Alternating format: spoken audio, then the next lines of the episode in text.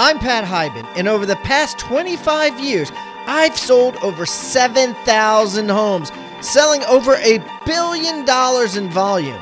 In 2010, I sold my team business to my top agent and went on book tour promoting my book, Six Steps to Seven Figures A Real Estate Professional's Guide to Building Wealth and Creating Your Destiny.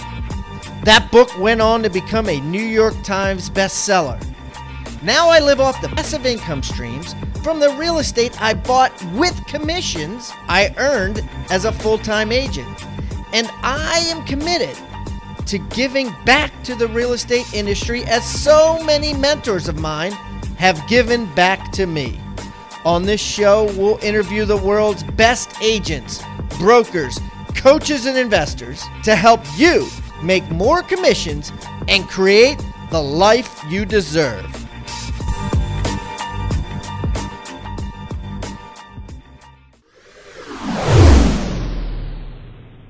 Okay, Rockstar Nation. Well, we have a great guest today coming from San Diego, California. I got Jesse Zagorski on the line, and Jesse is turning heads in San Diego and doing a lot of good stuff that everyone listening should be doing. So there's definitely some meat and potatoes in this episode. So I'm excited. Without further ado, Jesse, welcome to Pat Hiban Interviews Real Estate Rockstars. Thanks, Pat. I'm excited to be here. Hey, Jesse, why don't you uh, give everybody a little rundown on yourself so they can get to know you? All right, 30 second history. I was born, I grew up. No, more more detail than that. I, I got a degree in economics, which is pretty fancy for a real estate broker, right? Yeah. I don't know whether say. I, yeah, I don't know if I use it or not. Who knows? Anyway, degree in economics. I worked briefly in corporate finance. Decided I hated it. Moved to New York City when I was 21 years old to be a rock star. I really wanted to be a rock star. Gordon And- Gekko. No, you wanted to be a real rock star, like you wanted to be like Axl Rose. Oh yeah, no, no, like a real rock star, like Okay. legitimate with a like a mic, like a guitar and a microphone on a stage, people adoring me. While you were getting a degree in economics, or is this after you Well, well, graduated? after, after. Okay, so I, okay. I went to school, got a degree in economics. I, Just I what your in band- parents wanted to hear. Oh, Actually, yeah, no, Jesse's my- got a my- degree in economics, and now he's now he's singing for a hard rock band. No, my, my so funny enough, Pat. Actually, my not to digress, but my parents were super supportive. My dad, so my parents have been entrepreneurs my entire life. They have run various businesses. My dad's been a real estate broker for 30 plus years, but he's always done other businesses as well. And when I was applying to college, I'd been playing in I played in a punk band when I was in high school. I played in the rock band, you know, later on. And he said, "Don't go to college. Just just go be a musician." He really, I don't know if it was reverse psychology.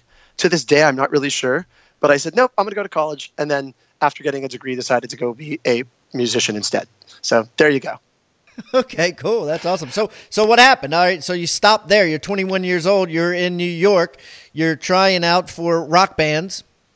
Yep. Started the rock band, put out some albums. I've put out maybe eight, nine albums, and Jeez. you you don't recognize. I- I'm sure you looked up my picture before this interview. You don't recognize me, right? Yeah. No, no, you don't. So- so- yeah.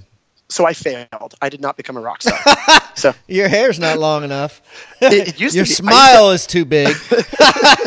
right, yeah, yeah. it was great practice for sales being on stage. I can get in front of any groups, big or small. Yeah, but uh, yeah, so don't so fit um, the profile. no, so I got a job working at MTV. That I, that was the closest thing while I was in New York. Okay. I needed money, got a job at MTV. I worked in their marketing department.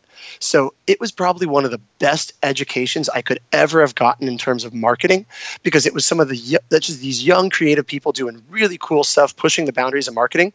So when I left New York, I took a six month D2 through Italy and then moved back to San Diego and became a real estate agent in 2000, right at the end of three, beginning of 2004. So is that is that like just a conscious thing? Okay, so like I want to be a real estate agent and I'm going to pick San Diego, California, living in New York currently. I mean, what how did that happen?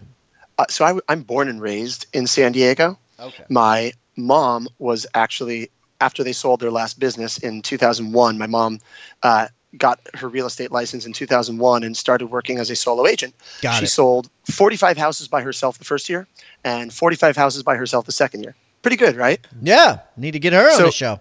Yeah, so so uh, so I basically talked to my mom and said, "Hey, moving back from Italy, coming to California." She said, "You should uh, do real estate with me." So I think I was her assistant for about a week. It might not have even have been a week. It might have been a couple days.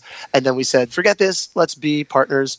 And and we started the business, and it worked really well. My mom was my business partner for 15 years up until this past April, actually. Wow. Okay. Yep. And, that, and now she's not my business partner on paper. She gave the business over to me. However, she pretty much does the exact same things she does before. Yeah. She just doesn't get paid for it now. Got it. Got it. So, so she's yeah. involved or whatever. And works yeah. some SOI here and there, but uh, you're pretty much running. That happens a lot. I've seen that a lot with multi generational teams or businesses where, you know, that's kind of uh, what happens. Now, the real, uh, I don't know what the word is. Some parents, you know, will sell their right. portion. Some will continue to get referral fees, which is fair, or some will just be like, "Hey, you know, Jesse, you you know, you run it, you can have it. I'm done. I got enough money sailing to the sunset." But it doesn't matter. Let's. We want to learn about business and getting uh, deals and making money today. First of all, give us the nitty gritty, Jesse. How many houses did you sell last year? Last year we sold 77 total sides do you want me just to give you a rundown of all the stats? Yeah, break it down.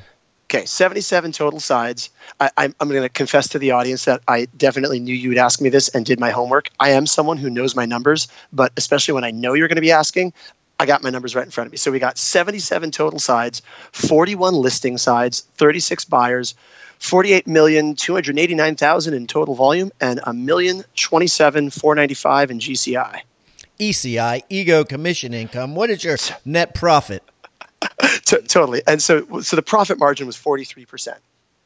And that's good. 43% is very good. And what yeah. you say, what'd you say your ECI was? Uh, a million twenty-seven four ninety-five. So a million bucks. So you made yep. you made four thirty. Now, did your yep. mom get part of that four thirty? Uh, very very small portion. Okay. So she, okay. she she basically for the first quarter we was we were still 50-50 partners, but the first quarter was probably our slowest quarter. So she she missed the boat, but I, I jokingly say that because she, she, she, she gave the business honestly. So when you said yeah. the split, she she gave the business over to me. She I'm an only child. I'm very grateful. I am so blessed to have worked with my mom and still work with her for 15 years. She was the best partner I, that I could ever ask for, and so it was one of those things that it's she she wasn't she didn't care about the money. She's just like, look, I'm going to keep getting involved. I make enough money with working with my own clients. Take the business. Like, really, she was always in charge of right. operations. And I think, if, you know, obviously, she, your mom's probably a smart financial planner. She probably doesn't need the money, you know, like you said. And, she, and uh, hey, just. She's know, got she's, a master's in computer science. She's a very overeducated real estate broker, also. Yeah. Kind of funny. So, so it's like, no, she doesn't need the money. And it's one of those That's things fair. that she just wants to stay busy and have fun. But she always was in charge of operations Mm. So anyone listening who has a partner, this is actually interesting. We always had a very natural split. She was in charge of operations, day to day what happened. I even from day 1 when I knew nothing about real estate, I was in charge of marketing, sales, bringing in clients, that sort of stuff. Yeah. And so I've always been kind of the strategic vision behind the business. So when she turned it over to me, we just hired someone to replace her on the operations side. It was a pretty seamless transition. Well, that, that that's a fascinating conversation in and of itself. So, what do you pay that person? That, that person gets 3000 a month base salary plus a commission bonus for each closing. How much? Uh, I don't even know. I, to be honest, I have to look and see. Couple hundred bucks, right? So yeah, they, so they might make a small. they might make a hundred hundred grand. Yeah, the, the, the, this person who we hired is phenomenal, and hopefully she'll listen to this podcast at some point because I hope she knows that well, we love her. Let's say she got a amazing. thousand. I was just going to say, well, no, I've been very transparent with her, which is we plan to increase as she learns more and more because my mom. It's only been since April, and we didn't hire this person until maybe September. There was kind of a transition period. Do you think it's fair to say that that she'll make somewhere between fifty and hundred grand? Correct, and and I plan to have her continue to make more as she learns more, and as my mom steps back, and okay. as she takes on more and more responsibility, she'll continue to make more. So if your mom was getting right half of four thirty, uh, right. she was getting two fifteen and then you replaced her for 75 let's say. Yep. Uh, i got a big pay raise. look at those numbers right? Yeah that, i got a big pay raise. And i think that's typical. I think that happens where you know you have and a lot of husbands and wives do this and it's fine because yep. it's shared the revenue is shared when you you know when you do your taxes it's it's it, you file jointly as a, a couple and it's all the same money but where it's two separate people two separate agents and one does the operations and one does the sales. The one right. that's hard to replace is the sales and easy to replace is the operations in some instances. And you can Correct. usually replace them for a fraction of the cost as you did. So that that's interesting to, to see yeah, and to hear. I, I, am not. I mean, I was in a partnership for 15 years, and I would still tell everybody listening, I am not a fan of partnerships. The only reason it worked is because she was my mom, and I've even heard family that has gone terribly. Like mm. I just, we have a great relationship. We rarely ever bump heads. I trust her completely. She's actually still she's not my bookkeeper, but she still reviews our books for me each month to make sure nothing's being stolen, lost. So I guess in theory, if my own mother wanted to steal yeah. money from me, she probably could. Right. I'm just not even worried about it. It's not even yeah. on the radar, you yeah, know?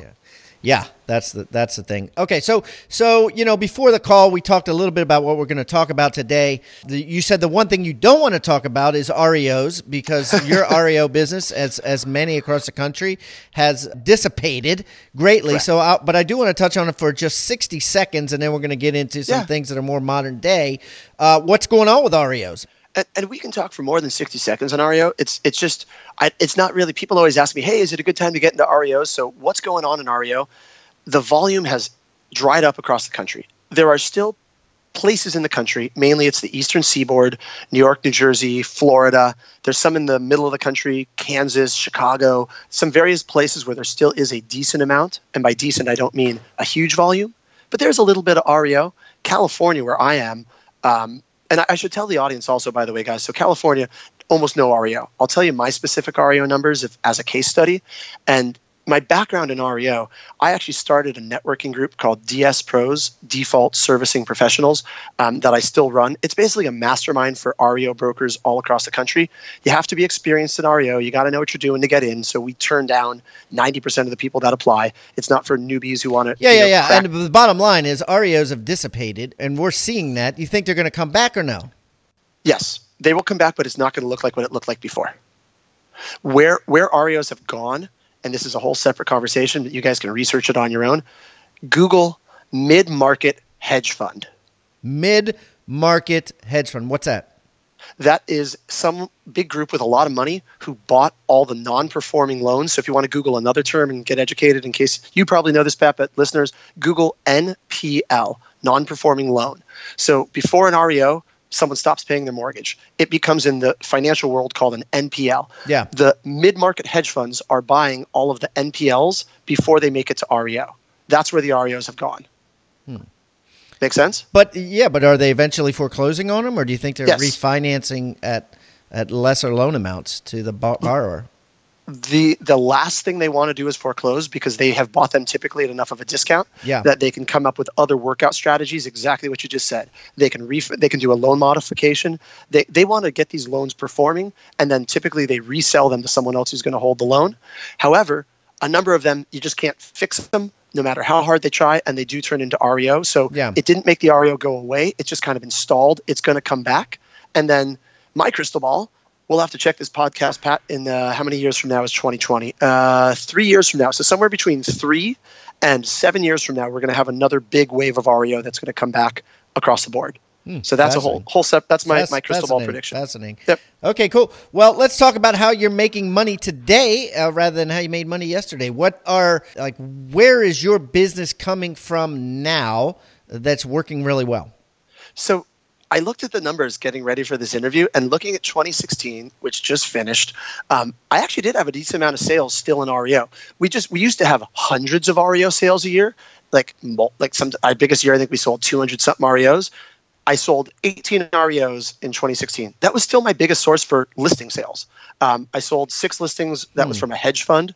So I did acquisitions for a hedge fund, and then now they're selling everything off. So I sold six listings from a hedge fund, and I had five listings that just came from my sphere of influence and past clients. Those are my top three listing sources for 2016. Fascinating. So you went from 200 mm-hmm. to 16. Yep. Yeah, well, that that that's that's definitely that's a uh, drop. Yeah, that's a drop, and next year it'll probably be more. You think? I think I think it's stabilized for me. So I, I have I spent I spent about four years traveling around the country, connecting with banks, servicers, people like that, building these REO connections. That's why when people ask, "Hey, is now a good time to get an REO?"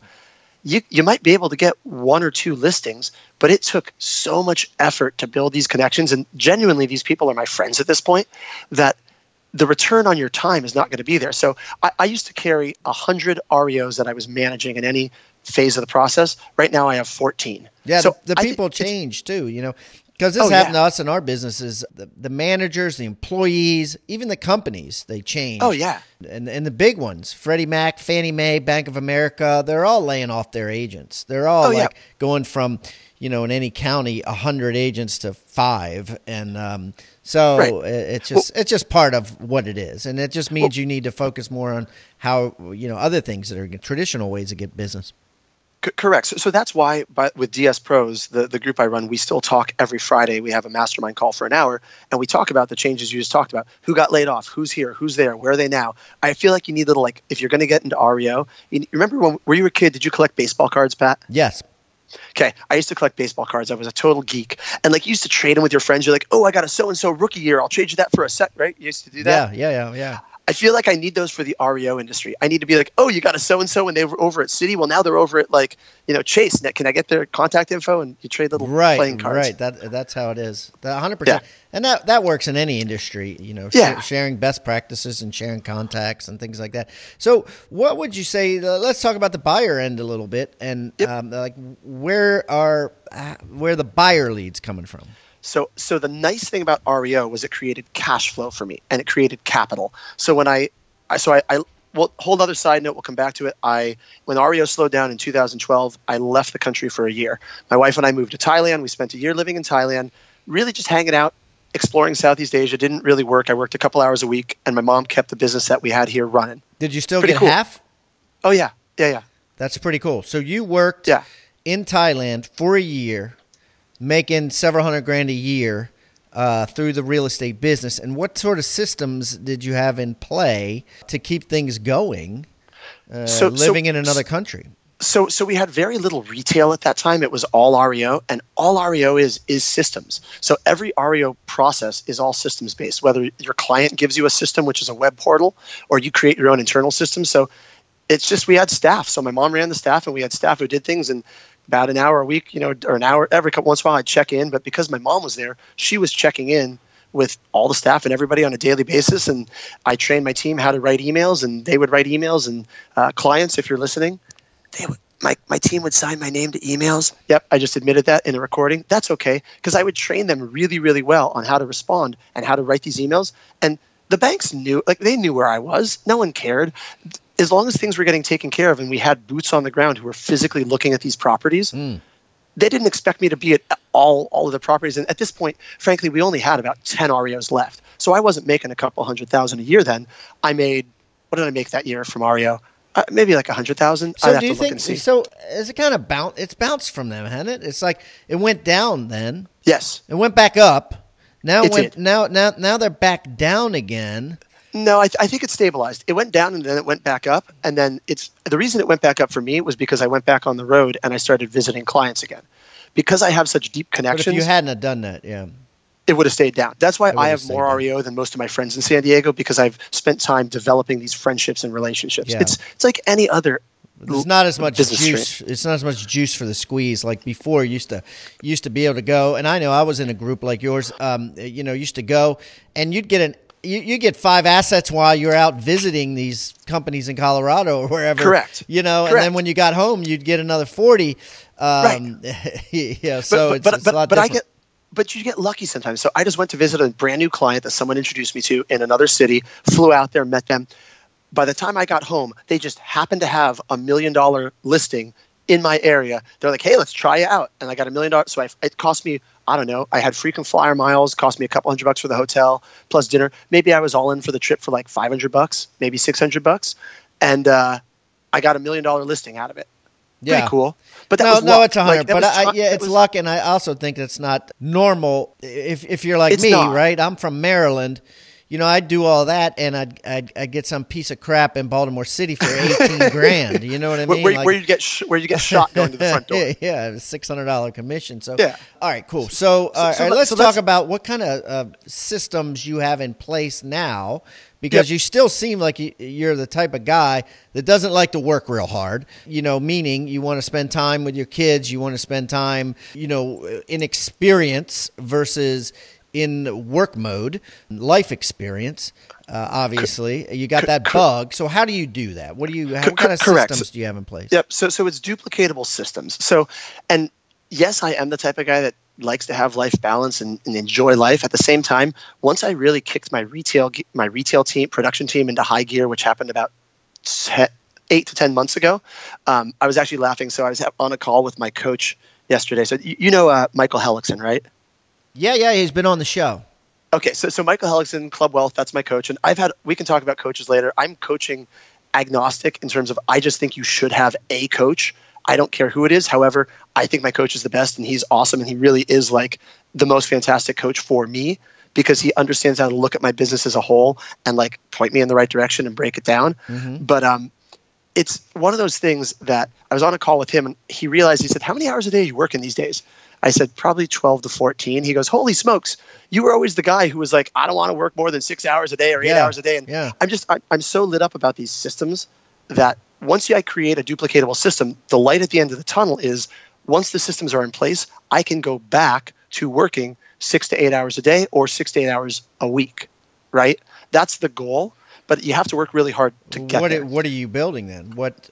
So I'm starting with this is the plan. Starting with the sales team, and it started with REO's generated capital and cash flow, so I can buy online leads. So I started buying buyer leads. My top three signs for buyer leads. This is where we're getting into the nitty gritty for your your your your uh, Rockstar Nation here. My top three sources for buyer leads in 2016: Zillow, but not Zillow leads, Zillow pre foreclosure leads, which are very different than normal Zillow. Okay, leads. let me stop you right there. Okay. What is that? What is a Zillow pre foreclosure? Have you have you had anyone on that talked about it before? No, that's why I'm oh, asking. Oh wow. Wow. All right, cool. So you know what Zillow is? When you look on Zillow and you search and you're an average consumer, you don't know what boxes to check or whatever. You're going to get in your search results, and you can try this later, Pat. Go to any zip code, type it in. You're going to see all these properties popping up that have really low prices or weird things. And if you look closely, they say pre foreclosure on yeah. them. Yeah, pre Have you seen those? foreclosure and and uh, make me sell. If so, what you're saying, if you don't ask to only see MLS listed properties for sale, you're going to Yep. get pre foreclosure. You're going to get make me sell, which is a thing where you know you put a That's high a, that's a, price on a, a house. it's a FSBO. That's a FSBO. It's a FSBO that's not aggressive, right? That's Right. like I'll, I'll move for a million dollars, and you're going to get FSBOs. So you're going to actually get four categories. Yep. and that's the default, right? Correct. And Okay. Zillow will sell to you. So it's probably sold out in most people's areas, but people do drop it because they don't understand how to work this lead source. And it actually had the har- highest ROI. I got a 4.7 ROI on these Zillow leads, which for an online lead isn't bad, actually. I mean, because it's a duplicatable thing. You just cut a check and buy more. So I got a 4.7 ROI in 2016 for my Zillow pre foreclosure leads. And when you say And- 4.7 ROI, explain that. so my gro- I did I did 10 buyer sides from Zillow. It was 157,000 gross and my expenses to buy them were 33,000. So if I divide 157 by 33, I get a 4.7 ROI. Yeah, and and the industry average is uh, 0.04. So um, you're like hundred times. Yep. that be ten times? About And- ten times. Yeah, about ten Right. times. Okay. And- So so it's it's way better. It's way better, right? Way better. So how? Yeah. what do you do? Let's let, let's teach something here. Okay, so obviously you raise your hand, you pay money, you tell Zillow, I only want leads from you that are pre-foreclosure leads. Then what is the process? What do you do? Correct. The most important thing to know is whenever you buy online leads, you must understand the psychology of the consumer and what they are clicking on and give them that. If they call and you treat them the same as everyone else, and if your methodology happens to be, I'm going to slam them through the ringer and I'm going to see if they're worth my time because I'm important and I'm the real estate agent, guess what's going to happen? So these are mm. these are so you, you got are- are these these are listing leads then, right? No, buy, buyer leads, buyer leads. Well, wait a minute. Okay, so you're not dealing with the person that is in pre foreclosure trying to work a shale, short No. sale out with them. You're No. working with a buyer who was curious about a house that was pre foreclosed is going to be pre foreclosed on. Now, would would a lot of investors be attracted to that, or would these be regular They- buyers? they sure investors sure do. However, Zillow pre-foreclosure leads fall into two categories. Category one, investors. And investors we break down into two categories: unrealistic and realistic. Ah. For the most part, Yeah. For the most part, Real, right? I mean, real or wannabes? Right. For the most part, we pretty much trash 90% of investors that come in because even the real investors. How? I got a big list of investors. I don't need more investors. How, right? how, how, one guy told me he, he just asked him, Have you ever bought it? Do you have any other investment properties? If they say no, he says, eh, hangs up on them. What, what, what do you do? I'm, I'm a lot friendlier. I don't like to hang up on anyone. Um, and whether it's me or my sales team, uh, so I have two inside salespeople and I got a team of agents, what, no matter who's talking, we all say the same thing the way we find out about the investor, we say, "Oh, great, you're an investor." The first question on our script, by the way, after we get through the intro, the first question, and I'll tell you what the intro is if you want to role play it. But the first, the first question on the script sure. is, is you know, just curious. Let's do it. This is a way. You, this is a way. This is a way to learn it, right? So, so yeah, yeah. you're calling me. me let, I went to Zillow. I clicked on a house, asked for information about a house that's in pre foreclosure, uh, yep. which means somebody still lives there at probably, and they're upside down and they're not paying the mortgage. So go ahead. Yes, yeah, uh, yes, and and how? Just so you know, though, you are a real estate agent and you are a broker and you are very intelligent. You know more about this pre foreclosure than the average consumer or investor who are clicking on it. Most of them don't even know it's a pre foreclosure. They didn't even notice that. Oh, they That's didn't why notice that. Okay. No, they didn't even notice. They just see this thing that says default amount three hundred eighty three thousand, and the house is worth six hundred thousand. That's cool that's why you get so owner they, occupants they, also. So they think that they're getting it for three eighty three. Yeah. Okay. So and they it, clicked it, on it, or they're dorking yep. around and clicking. Okay. Ring ring. Uh, hello. Uh, am I calling you, or are you calling me? You're calling me, right? All right. Cool. I'm cool. the I'm the guy um, cool. that clicked hey, on. Hey, it. Pat. Hey Pat, I got your request from Zillow on a one two three Main Street in uh, in Oceanside. Did you have any specific questions on that property? Yeah, uh, I can't even remember that one. I looked at a whole bunch, but uh, you oh, okay. know, tell me about it. Yeah. Oh, no worries. I mean, I, I know how that goes. You can click on a bunch of buttons and get a lot of random people calling you. I, am just curious. W- was this something for uh, for investment or a home you're uh, you're thinking about living in? No, we're uh, we're thinking about moving. Okay, and I'm going to pause right there because because you just went down the owner occupant track. Right. Okay. So, so you want me to say so, I'm an investor? You don't have you don't ha- you don't have to, but if we want to talk about how we figure out, yeah, I mean, it's more people that do this investors or owner occupants. 50-50. Okay. So that's why so I we'll dump most of the I dump most of the investor leads, and I just say right there, it's like, hey, you want to do, uh, you know, you want to, uh, if you're, in, we'll, we'll just. Well, let's just do the, the investor because okay. uh, I want to find out how you get rid of ninety percent of them. So Perfect. I'm looking at it. Uh, yes, I'm an investor.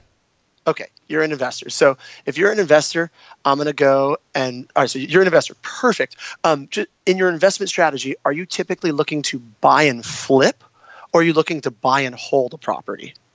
I'm look. I'm probably going to hold it. Perfect. Um, and buy and hold is a great strategy. Uh, you know, we're still getting some decent appreciation here.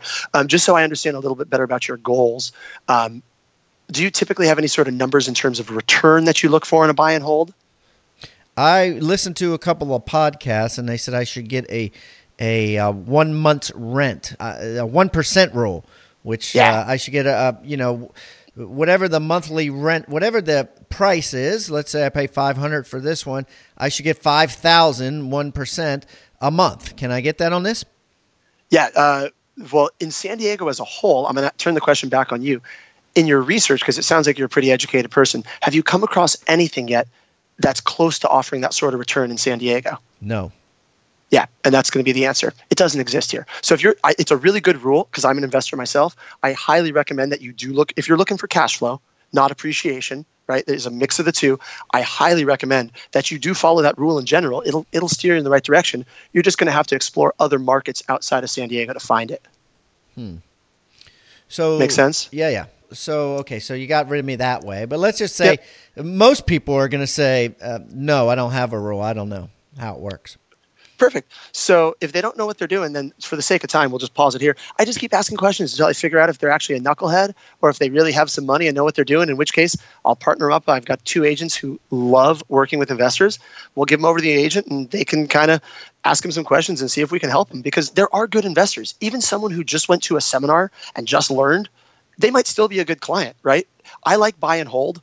I don't deal with fix and flip anymore. I got a list of fix and flip people that if I got a good deal, I got 10 people I can send an email to. I don't need more. What Buy about okay? What what about if I'm an owner occupant calling on this house? Okay, if you're an owner occupant, while we've been chatting, I'm trying to pull up my most recent script. So give me one second to pull this up. Yeah, because I should have had all my scripts in front of me. it's Here all go. good. I mean, I mean, you're gonna you're gonna use the same script on that probably as you would on any owner occupant call on any regular call. It's not that it's not going to be that different. I guess, I guess the So- point in in this is your ROI is 4.7 percent, which is way above industry average. Well, there's and there's one question. There's one question though that I do have to tell your listeners because if anyone does go buy Zillow pre foreclosure, and by the way, if they're available, there's good zip codes and bad zip codes, and I can spend time going really deep. I don't want to waste too much time, but like there are better zip codes than others for this type of product, um, the Zillow pre foreclosure lead product. If you are going to buy it, here's where most people drop the ball, right? So if you want a, a quick tip that you can take and go really put this into the world and use it, if you're buying these leads,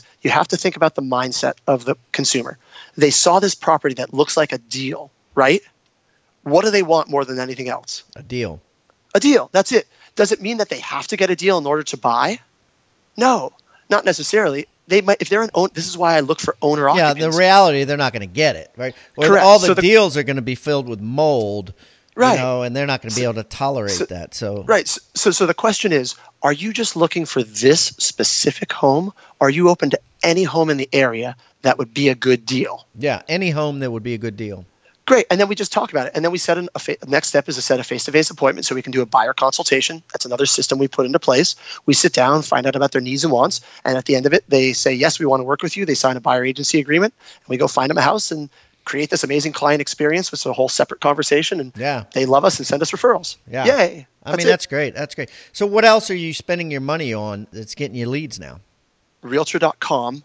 I love Realtor.com leads. Why? They are the they are the closest thing to a sign call. So can we agree that sign calls are probably the best buyer leads you Yeah, can get? 100 They're- percent. Yeah, they're cheap, they're free, and they're great. But you got to have listings for those. yeah. So and they picked listings, up that 500 pound phone and Yep. made a physical call to Yeah. you, which means there's a good chance they may want to see it.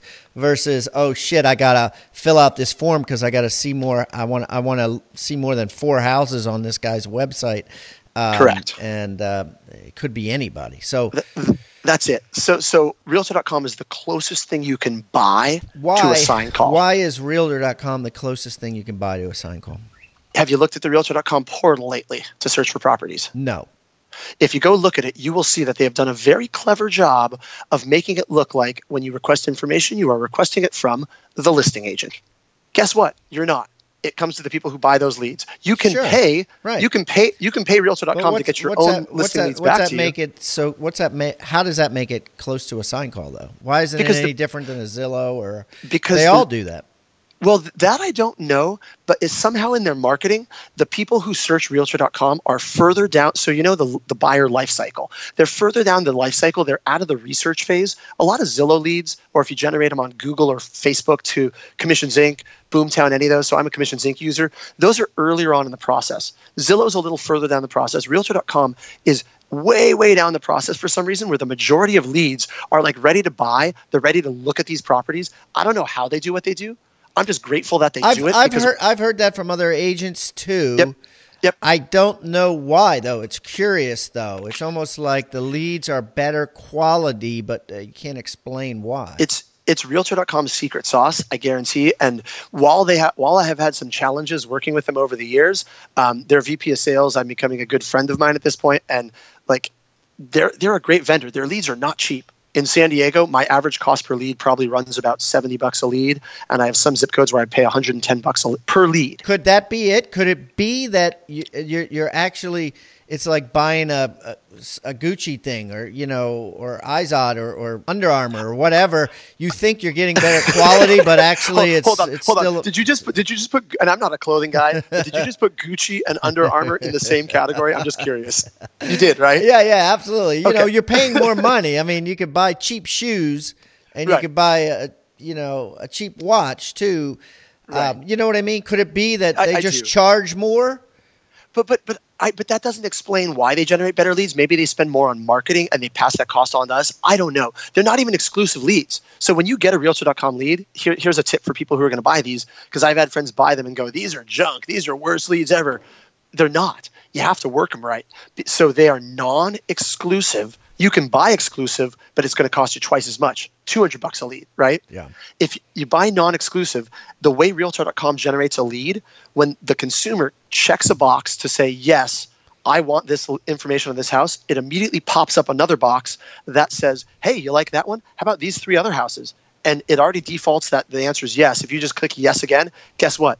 That lead they sold every lead gets sold to two agents. So that first property just multiplied from two agents to eight agents in the course of about 37 seconds. Hmm. So I've been on the phone with Realtor.com leads, so you have to call Realtor.com leads back within like 30 seconds. It's not this five minute rule. Literally, it comes in, you stop what you're doing, you call it. And while you're talking, you let them know, hey, if you get call waiting, by the way, just so you know, like I'm, I'm all amped up and adrenalized, but when I talk on the phone, you get way calm. Just so you know, uh, if you get a call waiting, it's probably just another real estate agent or even a couple that might try to buzz through or text you. It's pretty funny. Realtor.com does a really good job of making sure that you, as the consumer, have a really good client experience. So you end up getting called a couple times from different agents. You can just go ahead and ignore those. Right. Or if you do talk to them, tell them we're all calling about the same thing, right? Yeah. We're all, we're all, we all were notified at, at the same time. at the same time. At the same and time. by the way, the notice message. that I'm the most efficient at calling my clients back. Right. Oh, and I've had people tell me that, and my team, they're like, "Wow, if you, if you I just click the button, that's amazing. If you're that prompt now, it just sets the expectation." Yeah, and you can say, "Guess what? There's four agents or whatever it is that got the same thing." Yeah. So pay attention. See, oh, yeah. when they call you back. Yep, it's it's awesome. So I love Realtor.com. R R O I and I, I, know we got to keep keep an eye on time for this and at some point, but this might be a whole separate conversation. My ROI for Realtor.com was lower in 2016 it was only 3.6 and it really should have been a lot higher. It was lower because i changed my team structure. I went from an isa model to an an agent driven model where the agents get the leads directly and we had it was it was a pretty big transition that did not work well at first. It's now finally working really well again but that's why i think that roi was a little lower for realtor.com Hmm. Yeah, that's, that's fascinating. You know, you know, I've got a an episode with uh, Sam Monreal, who owns a company called Rockerbox, and oh yeah, he's he's a numbers guy just like you, and um, he he's, he told me some fascinating things about the number of leads that come in, and and and we had a great conversation about that, whether it makes sense to to to do the ISA model or to do the, you know, agent driven model as you call it and uh, you know it's interesting and the jury's not out yet you know the fact of the matter is it's nobody is as good at lead follow-up or as uh, getting a client to come see a house or come into the office as jesse or pat right. or sam right. themselves yep. but the fact of the matter is we don't want all of those calls i mean because that, so, that so, would be the most productive way is to have right. all come to your cell so, so we've actually been talking about this. So I'm in a mastermind with a bunch of other people in Club Wealth. That's my the, the coaching company I'm a part of. And but by the way, guys, I, I don't get paid by Club Wealth. I don't work for them at all. Um, for full disclosure, I am creating a sales training course for Club Wealth people, but I don't work for them. I make no money from them really. I just like the people that are in that group because they're some of the most creative, entrepreneurial minded people that I've ever stumbled across. So we mastermind and we talk about team structure and what's the best. And we're actually probably going to record a separate webinar. I'll send you a link, Pat, on people debating what is the best team structure because there's no right answer. There really isn't, you know? And everybody thinks they know the stats and and they're paying attention. But the fact of the matter is and i talk about this with sam is that there's actually a deficit as agents are spending more on leads than they are actually making on commissions. And the. Re- realization is not out there yet. According to him it's negative 32% so there's well, you know um, wow. And is that because of inefficiency in converting them it's almost an addiction. Yeah, it's almost an addiction. like everybody feels like they've got to pay Zillow and they got to pay Realtor.com and they've got to well, sign up for Boomtown and they got to sign up for Commissions Inc. When in reality, they're spending so much and they're not paying attention to their numbers. They're not paying attention well, to their ROI, right. so it well, ends up negative. Well, well, can I answer your, can I answer this because this might actually tie into I don't know how much time you tell me how much time we got, but uh, I hope we get to the bonus question because I did I, I, am a fan of your show and I know the bonus question and I got a great answer for you. Okay, good. So, so so this might tie into that. So the reason that people buy leads, and I think this is where they go wrong, they buy leads because, like you said, it's an addiction. It's just quick and easy, and real estate agents we love quick and easy. However, the correct way to use leads, I believe, and the way I've always been coached, is if you have the capital to afford them, it's the quickest way to scale a business. It generates cash flow.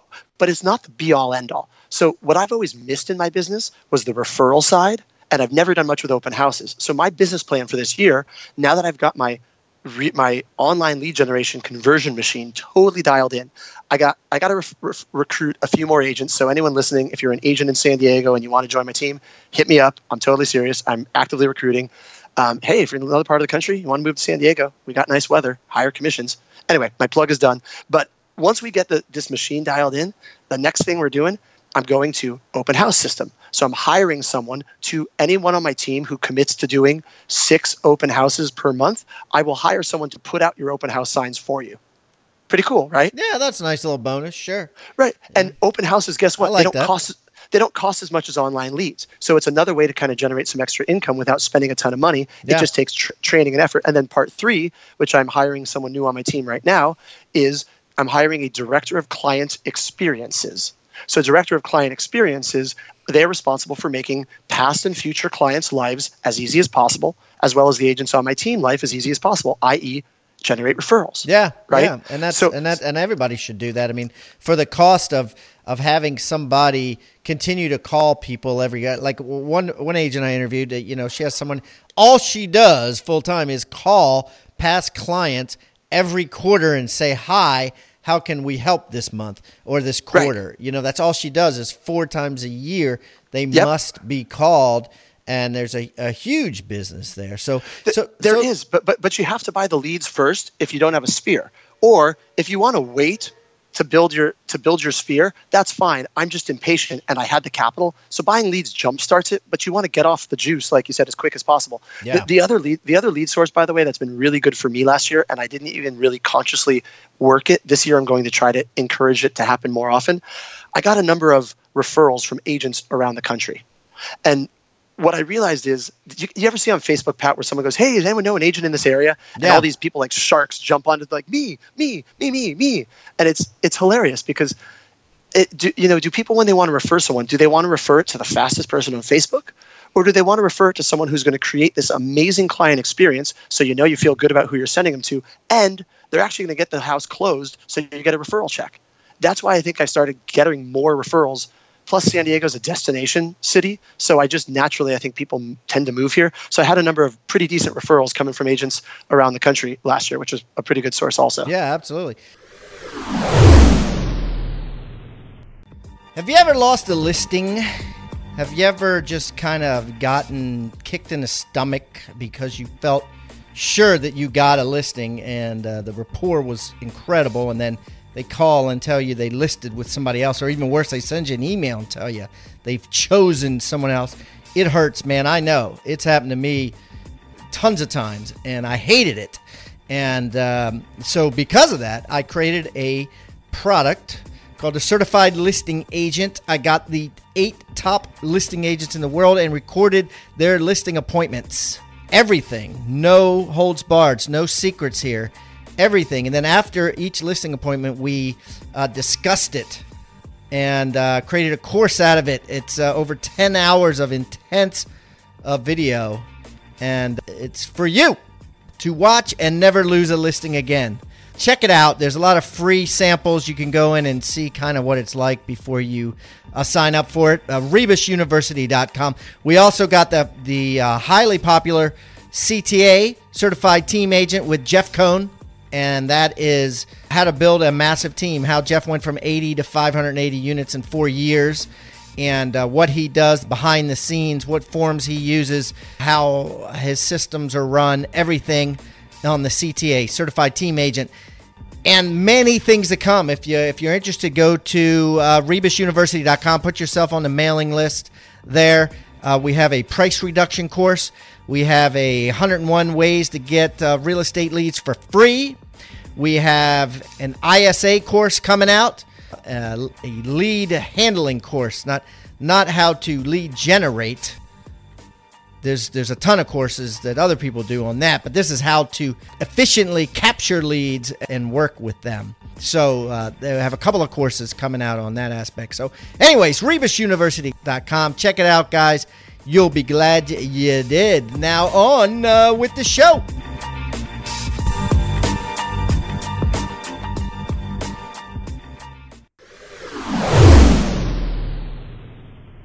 Okay, so let let's wrap this up with our flagship question, Jesse, and that is this: Oh, I'm so excited. If you, if I put you on a TV reality show similar to Survivor, right?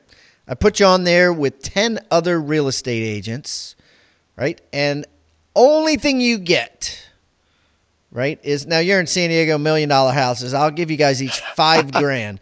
Only thing oh, you Oh, get wow. is five thousand dollars, a laptop computer, and a cell phone and you got to get out there and sell more houses than the 10 other 9 other agents you know nobody there's plenty of commerce plenty of money being spent people are buying and selling houses every week the agent that sells the least amount of homes gets kicked off the last one standing gets a million dollar prize who sold the most homes how Yep. how are you going to win this tv show I love this question. So I was I was at the gym the first time I listened to your podcast and heard this, and I'm not going to name names. I listened to the person whose response was, and it was an okay response. But I'm thinking, man, I would dominate you on this show, and I'm a nice guy.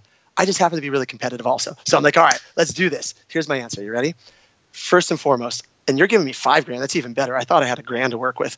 I'm going to go out and buy as many open house. Let's even say out of a grand, I'm going to buy as many open house signs as I can buy, branded. They all look the same using $800 of that $1,000. Or if I got 5,000, man, I can buy a ton of open house signs, right? I'm going to go sit. I'm going to call, get in the MLS. I'm going to call agents who have vacant listings. I'm going to ask them if I can hold their house open as soon as I find one. I'm going to hold that house open, preferably near a major intersection. I'm going to hold that thing open eight hours a day, seven days a week. With me so far? Yeah, yeah. Major intersection, massive amounts of signs. Yep. Nonstop. Yep. So I'm also a big believer in, I don't want to use the word exploiting, but let's just say maybe um, looking for loopholes and finding creative ways to work them. So I don't know what the rules of the game show are other than what you just said, and I'm not going to ask. So if it doesn't get me kicked off the show, I'm going to put an ad on Craigslist, and I'm going to try to recruit as many agents as possible to sit other open houses on my team. Does that violate the rules of the game, or am I going to be okay doing that? No, that's fine. No, you're good. All right. Cool, because I think I can. I think I'm a good enough persuasive salesperson that without taking any money out of my pocket, even if I only had a grand, and all I could do was buy open house signs, I could sell the dream to these other agents and say, "Look, I'm going to train you step by step exactly how to work an open house and how to convert at least one buyer every time out of every open house." Right? So Hmm. Yeah, they're going to get paid. I'm also going to put an ad out for an assistant because if we get this busy, I need someone helping handling the backup. If you don't have an assistant, you are one. So I think even though assistants are typically people who really want to, you know, they want security, they want a paycheck. I think, especially because I got a TV crew behind me and I got some uh, celebrity power here, I think I can convince someone to work for me. Right? Leverage celebrity. Hey, That's you want to be on a TV show? That's what they do. I that's I- I, I was thinking that's how they on the million dollar listing. If you ever watch that show, they get all these people to come to the brokers open, and they're like, and I'm like, Right. eh, who goes to brokers opens, man? They're so boring, and you just go in there for some free ham and cheese sandwich Yeah. or whatever. I ain't going to that. And and, and so and, and they get all these people showing up at the brokers opens, and the only reason is because they want to get on TV. They're like, hey, let's get there. They'll, they'll, they'll, That's it. You know, People So- love fame. People love fame. They love celebrity. So I'm going to put an ad out for an agent for, or sorry, for an assistant who wants to be on a reality TV show about a competitive real estate, uh, you know, show, however we describe it, Survivor for real estate. I guarantee I would have a flood of applicants. I could probably find an amazing assistant, not pay them a dime until after my first closing, right? And I now have built a team on almost no money, knowing absolutely no one. I'm going to dominate the other nine people on this show. And I mean that in the nicest way possible. Yeah, I love it. I love it. That's a great answer. I mean, that's I, I love your enthusiasm, and I love how you just push forward, and it makes logical sense. You know, it just Right. makes a hundred percent logical sense. You, you, you got to hustle and you got to survive, and I think that the, the world lacks that hustle. now. You know, you, you got to hustle, but you got to look at the speed to a paycheck. So the rules of this game, when I say exploiting, I also want to understand my game. I want to understand Yeah. what I'm playing. speed In this game, paycheck. I like that. speed the paycheck, right? So open houses, I could if I had more money, I'd buy online leads. A thousand bucks or five thousand, that's not enough to buy online leads. So I need to do something that doesn't require capital, i.e., open houses, and is really quick to a closing. People who are out looking at open houses, they want to buy a house. They're pretty close to being ready. I should be able to get a paycheck from a commission if I do a good job for them because you can't look at them with dollar signs in your eyes. You got to really look at them and say, what are your needs? What are your hopes? What are your dreams? Let's figure this out and then give them a solution, which typically looks like them buying a house with you as the agent. But then you get a paycheck. That's why I would go open houses on this show. Yeah, I love it. I love it. Well, listen, Jesse, this has been awesome. I really appreciate you taking time out of your busy day. If I'm ever in San Diego, I will look you up and uh, we'll break some bread together. Please do, man. I'd really like it. I, I totally appre- I totally enjoyed this, and uh, yeah, if anyone wants to get a hold of me, uh, are you going to put a link on the site? Yeah, all, all Jesse's info? information will be cool. on hibandigital.com backslash. I think you're my only Jesse. I'm going to just put backslash Jesse on there. Nice. Uh, um, can, can, can, I'll put Jesse have, Z. How about that? I'll put Jesse Z, Jesse Z, and uh, all his information will be there if you want to reach out to him. Everything we talked about will be in the show notes. Thank you, sir, and the best of luck. one question: Can we have a future episode when I come back on that said that for, and we'll call it backslash Jesse's girl? Just just curious. Uh, yeah, you're gonna put your wife on. No, no, I just like the like the, the '80s song, the Rick Springfield song. I get the joke, but uh, but you got to you get you got to put the maybe you put your mom on her. There we go. We'll, we'll put my mom. We'll tie it into your daughter, right. somebody. Okay, cool. All right, fine. brother. Sounds good. Thanks so much, Pat. I'll All talk right. to you later. Bye bye. Thank you for listening to Real Estate Rockstars. Please be sure to leave us a five star review wherever you're listening. All five star reviews help us get better and better guests for your listening pleasure. And if you have a great review, I'll read it on the show. We are so proud of this show now with over a million downloads in 79 countries around the world. Also, don't forget to buy my book if you haven't already Six Steps to Seven Figures A Real Estate Agent's Guide to Building Wealth and Creating Your Destiny with an intro by Gary Keller. Sold everywhere online books are sold. You can always go to pathiban.com and find out about all things Pat Hiban. And don't forget to follow me on social media. All you got to do is type in my name. I'm everywhere and easy to find. I hope to meet face to face someday, but in the meantime, let's meet on social media. Thanks again for listening and keep rocking.